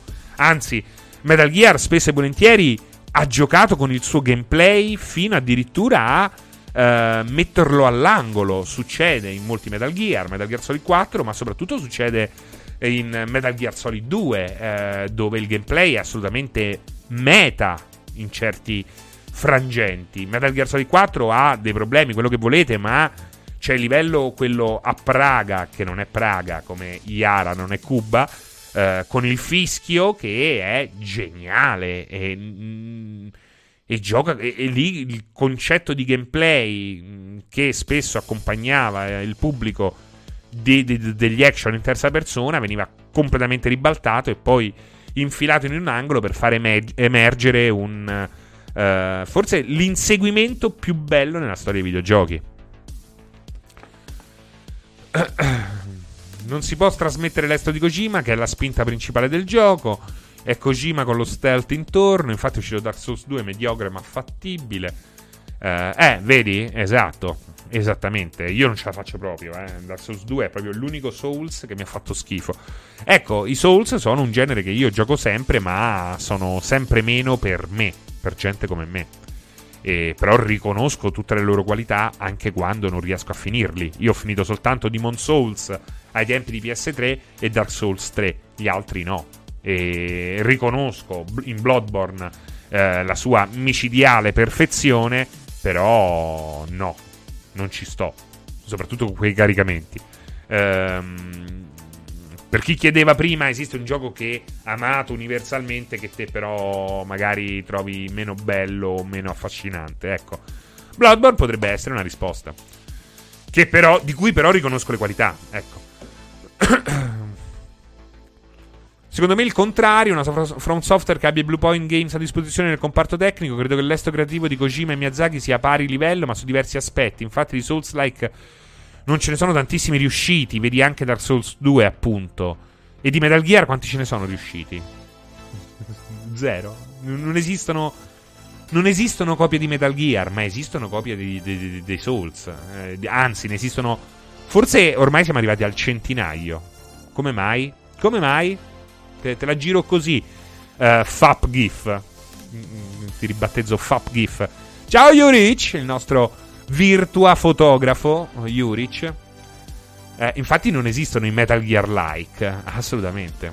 Eh, anche te sei bellissimo, ti amo forte e duro Umberto Sestile. Fra mi dai un consiglio spassionato, un HTC Vive da 5 anni e mi si è rotta una base sensore, consiglieresti di cambiare la base 150 euro o punteresti su un visore nuovo tipo Quest 2? punterei su Quest 2 e venderei il Vive. Io questo è quello che farei, Wise Duke. Ma li facciano lavorare ad una nuova IP, sti poveri Blue Point, sempre a dover lavorare a roba d'altri. Beh, Bardo morto, ma guarda che il restauratore in un periodo come questo è un bel mestiere, eh, se legato al alcuni direbbero ma fa schifo il videoludo. Eh, beh, guarda che il restauratore di qualità è una professione degna di nota e di rispetto. Eh, quindi eh, io Bluepoint ancora un altro po'. Eh? Magari una roba pic media che a me piace di più. Ecco, Bluepoint è perfetta per fare una roba media, originale, mentre lavora magari al restauro. Perché non parliamo di remake o remastered, parliamo dannazione di restauro. Parliamo di restauro. Perché oggi sappiamo che The Witness di, um, di Jonathan Blow sarà bello per sempre. Um, ci sono dei giochi che sono belli per sempre, ormai. Uh, anche lo stesso Breath of the Wild, che graficamente nasce vecchio, ha uno stile, comunque quel minimo di grafica che lo rendono bello per sempre. Cioè, quel minimo che ti garantisce il uh, Diablo 2 lo ha dimostrato, ma lì hai il 2D. Quindi per il 2D eh, logicamente abbiamo dovuto aspettare gli 16 bit. Per il, 2 bit, per il 2D abbiamo dovuto aspettare i 16 bit. Per il 3D eh, siamo dovuti arrivare a questa generazione per arrivare a una sorta di eh, perfezione, di nuova perfezione. Ecco, PS5, One e la serie 3000 di Nvidia è la generazione hardware che ci porterà a un 3D finalmente maturo. Um, e, e, logicamente questo porta i giochi 3D ad essere eh, imperituri dal punto di vista tecnico, eh, artistico e grafico. Quindi. Mm, però tanti giochi bellissimi che meriterebbero di essere apprezzati anche oggi, ma hanno delle soluzioni di gameplay talmente vetuste da essere insopportabili, tipo quando gli FPS non supportano le due leve analogiche, no? Quelle robe o comunque, che ne so, il, i salvataggi, gli autosalvataggi sono posizionati in un modo che oggi sarebbe impossibile accettare. Ecco, quei giochi là che meriterebbero assolutamente un, un, un, un, lavoro di questo genere, è giusto che vengano restaurati. Anche perché se fai un restauro oggi, quel restauro, proprio perché oggi abbiamo raggiunto questa qualità minima, quel restauro sarà per sempre. Eh, anche alla luce del fatto che le console, che sono le uniche che resettavano i loro hardware ogni 5 anni, oramai utilizzano un'architettura che è l'architettura de facto hardware che è comune a tutti i device. Oggi, e questa è una cosa che ho ripetuto mille volte, è inutile che eh, entro nel dettaglio, non hai più il processore Cell che lavora in un modo in cui lavora soltanto lui e poi la roba che esce su Cell è un incubo da riconvertire su un, uh, un compatibile. Eh, ecco, eh, oggi con, da PS4 in poi, eh, Xbox è sempre stato così, hai degli hardware che ehm, sono... cioè hanno una crescita, crescita, perpetua. Ci sarà poi, chissà, la, il computer quantistico che eh, richiederà istruzioni totalmente nuove. Queste non lo so. Ma oggi sappiamo che di fatto anche le console, che prima erano questi ambienti chiusi e invalicabili, sono dei, dei, degli hardware che consentono appunto uh, l'eternità dei loro software. E questo è bellissimo. Meglio un restauro oggi o un sequel domani, ma il sequel non te lo fa lo stesso team che ti fa il restauro oggi. Quindi una cosa non, es- non esclude l'altra, è questo che dovete capire. Un restauro lo fanno in pochi. E spesso e volentieri chi fa un restauro, al di là di Bluepoint, è anche chi magari tu hai un team, cioè tu sei Naughty Dog, ti, eh, hai preso 20 persone giovani, bravissime, eh, già sanno come lavori, quali sono i punti di forza del tuo engine, ma prima di metterli a lavorare a The Last of Us parte 3, io due restauri di uh, Crash Bandicoot, ma altri giochi Naughty Dog, quello orrendo che fecero per 3DO, il picchiaduro, non mi ricordo come si chiamava, Immortal Fighter. Ecco, due restauri per fargli sgranchire le dita, per fargli prendere confidenza con tutto quanto, glieli faccio fare volentieri. In ottica anche poi di uh, prenderli e farli diventare i grandi le, magari anche le figure chiave dello sviluppo del prossimo grande capolavoro, Naughty Dog eh, o qualsiasi altra software house, va bene, capito? E poi Raziel 78, sopra, come dice Raziel 78, soprattutto per quelle IP un po' vecchiotte, eh, il restauro può fare da apripista per il sequel, per capire um, che tipo uh, di attenzione ancora quel brand si porta dietro. Ecco, prima di spendere 300 eh, milioni di dollari, spenderne 10 per fare un restaurino e vedere come reagisce il pubblico, diciamo che eh, sono 10 ben spesi, visto che dopo possono salvarmi 250 milioni di dollari. like Shenmue, esatto, Cili Pippo. Cili Hippo. Francesco, quando stacchi? Direi che stacco adesso. Direi che stacco adesso. Che dite?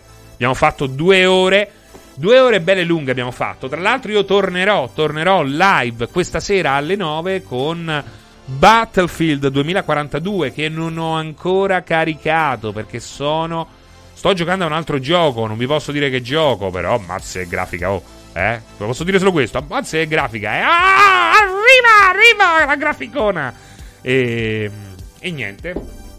Però questa sera alle 21 inizierò a giocare con voi eh, alla beta di Battlefield, quindi chi vuole venire, eh, niente, alle 21 mi troverà live sempre su questo canale multiplayer.it. però, però, aspetta, aspettare, aspettare, perché io qui oggi pochi abbonamenti e mi va bene. Volevo andare a vedere un po' cosa, cosa era successo nell'ambito Cuoricini Viola, cioè ho visto pochi abbonamenti, c'è quello di Bovone che ha, rim- che ha, rinnovato per l'ottavo mese, lo ringrazio, ma quanti hanno messo il cuoricino viola al canale di multiplayer.it durante il 16 bit? Andiamo a vedere, c'è Guppy Guppy Frank, c'è Enoz o Orzone, il nipote di Malgioglio, Jonathan6746, Calo Def, Notorious Nitro o Nitro, El Trumano, El Trumano Show, eh, poi c'è, ah, ci sono altri abbonamenti. C'è la Maguru, Marwan Akada Mathematics, Drea80, eh, Giova78 e poi ancora altri cuoricini viola, quello di Artedimix, Ivan De Blasi. Ehm, un altro abbonamento Faber FM e poi Beer, Magmarco, Ciccio from Palermo, Ciccio from Palermo, Ciccio from Palermo, Ivan Talman, 99, Lori Lori 99, Raid 999, mi sa che questa, questa ha fatto, questa è sempre la stessa persona. Metalord, Kim Prince, no, questi prima. Questi prima, questi, questi sono i cuoricini viola di Francesco Pardini e il suo show, il suo Pokémon Show. Quindi li ringraziamo comunque. Grazie anche per tutti i cuoricini viola che vedo comparire in chat. Sono cuoricini pieni d'amore, lo vedo. Uh, allora, Kessen, sì, Gas Station Simulator sembra bellissimo. Sembra bellissimo, lo prendo. Lo prendo prossima settimana. Tanto ho visto costa 16 euro. magari provo pure a rimediare un cuoricino, eh. Devo essere sincero con voi. Ma nel caso non trovassi il cuoricino, me lo gioco volentieri perché sembra veramente un prodotto. Un simulator di quelli fighi. Perché ultimamente è difficile scindere. Eh. Uh, simulator è diventato quasi un modo per creare dei paradossi, delle dei spoof, come si dice?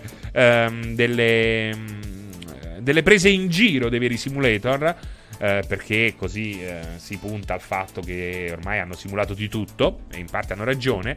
Uh, invece Gas, Gas Station Simulator è un simulatore che è un vero simulatore, ha la sua dignità, anzi, da quel che ho visto sembra fatto sorprendentemente bene. Quindi, porca miseria, sì, porca miseria, sì. Uh, Ehi biondo, mamma cosa vedono i miei occhi? Un serino fresco fresco di barbiere. Ciao Francesco, ciao chat, ciao Ehi biondo e grazie a tutti quanti davvero per i cuoricini viola. Bufor Vendemmia, San Gilillo, Umberto Sestile, Zoro The Cat. Uh, hai ragione, che bel nick che hai. Uh, che, che, cosa hai messo? Che cos'è quella? Una tonsilla che hai messo in chat? Uh, io l'ho messo all'uomo pazzo biondo, dice Cesco Indy. E, e, niente, allora ci vediamo alle 21. Ma dopo di me che c'è? Mi sa che non c'è nessuno, eh mi sa che non c'è nessuno. E quindi, se dopo di me non c'è nessuno, state tranquilli, ci vediamo alle 21. Farima e c'è, stacce